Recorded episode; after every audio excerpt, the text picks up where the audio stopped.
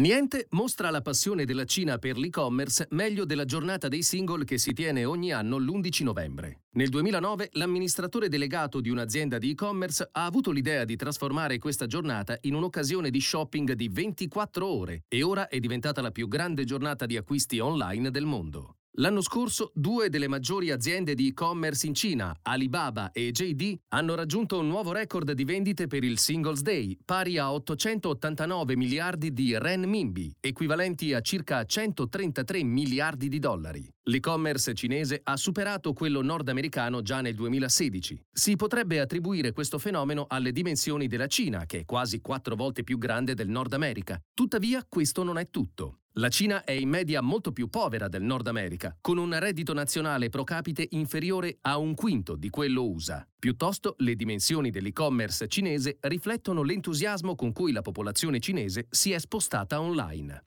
La penetrazione dell'e-commerce ha raggiunto quasi il 30% delle vendite al dettaglio e il 6% del PIL. Si tratta di una percentuale molto più alta rispetto al Nord America, dove la penetrazione ha superato solo di recente il 20% delle vendite al dettaglio e il 3% del PIL. L'e-commerce in Cina non è sempre stato così. Fino al 2010 la mancanza di reti di telecomunicazioni fisse e la bassa penetrazione dei PC in Cina hanno impedito lo sviluppo del mercato. Dopo il 2010 la disponibilità di smartphone che utilizzano le reti cellulari 3G e 4G ha permesso una rapida espansione dell'attività online. Sebbene ora la Cina sia al primo posto nel mondo per quanto riguarda la penetrazione della vendita al dettaglio online, una cosa è comunque chiara. I futuri aumenti saranno più difficili di quelli già raggiunti. Le statistiche nazionali cinesi indicano che le vendite al dettaglio online sono cresciute a un tasso medio del 22% tra il 2014 e il 2021. Nonostante si preveda una continua espansione, statistiche più recenti segnalano che il tasso di crescita delle vendite al dettaglio online possa rallentare. È chiaro che il periodo d'oro del settore è giunto al termine.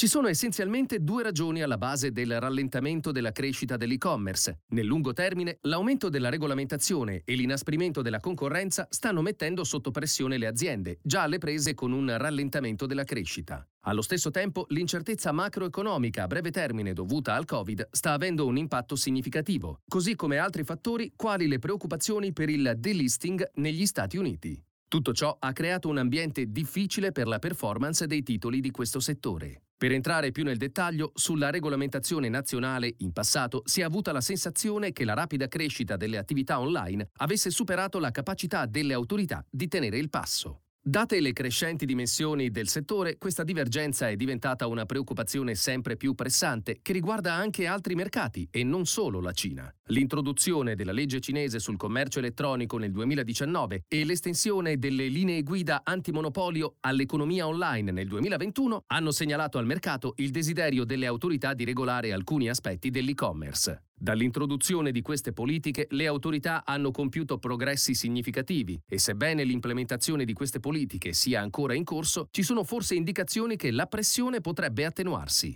Nel marzo 2022 il vice premier Liu He, il più stretto consigliere economico di Xi Jinping, ha fatto un raro intervento pubblico per rassicurare gli investitori, facendo comprendere come le linee guida e le politiche di sostegno all'economia privata non sono cambiate. Sebbene quindi la pressione normativa si stia allentando, gli investitori farebbero bene a ricordare una lezione chiave degli ultimi eventi. Nel socialismo cinese l'economia privata è incoraggiata, ma solo entro i limiti degli obiettivi politici nazionali. Quanto alla seconda ragione, la concorrenza nel settore del commercio elettronico in Cina è intensa e dinamica. Tuttavia ha anche mostrato una serie di caratteristiche simili a quelle dei mercati internazionali, in particolare un'elevata concentrazione, un desiderio di scalabilità e crescita di nuovi modelli di business. L'impatto sugli operatori storici dell'e-commerce è evidente. Per evitare che i nuovi concorrenti prendano piede nel mercato, gli operatori esistenti hanno dovuto reagire. Ciò ha comportato perdite significative in iniziative strategiche che hanno pesato sulla redditività. Tuttavia, vi sono indicazioni che l'intensità competitiva potrebbe iniziare a razionalizzarsi sotto il peso delle crescenti perdite e degli interventi normativi. Ma cosa significa tutto questo per gli investitori? Gli investitori sull'e-commerce cinese possono rincuorarsi per i segnali di miglioramento delle tendenze normative e competitive. Il peggio potrebbe essere alle spalle.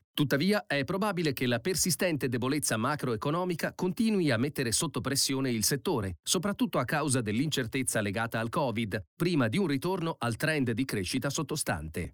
Allo stesso tempo, il rischio di delisting per le entità cinesi quotate negli Stati Uniti potrebbe continuare a essere un problema. Sebbene si speri che si possa raggiungere un compromesso, l'esito finale rimane altamente incerto. Anche se entrambe le questioni venissero risolte, è probabile che gli investitori debbano rassegnarsi a un tasso di crescita più lento man mano che la penetrazione dell'e-commerce inizia a raggiungere il suo picco naturale. Dal pezzo E-commerce cinese. È tempo di guardare oltre le pressioni regolamentari? Di Thomas Dykes, Deputy Head of Emerging Market Research dell'11 agosto 2022.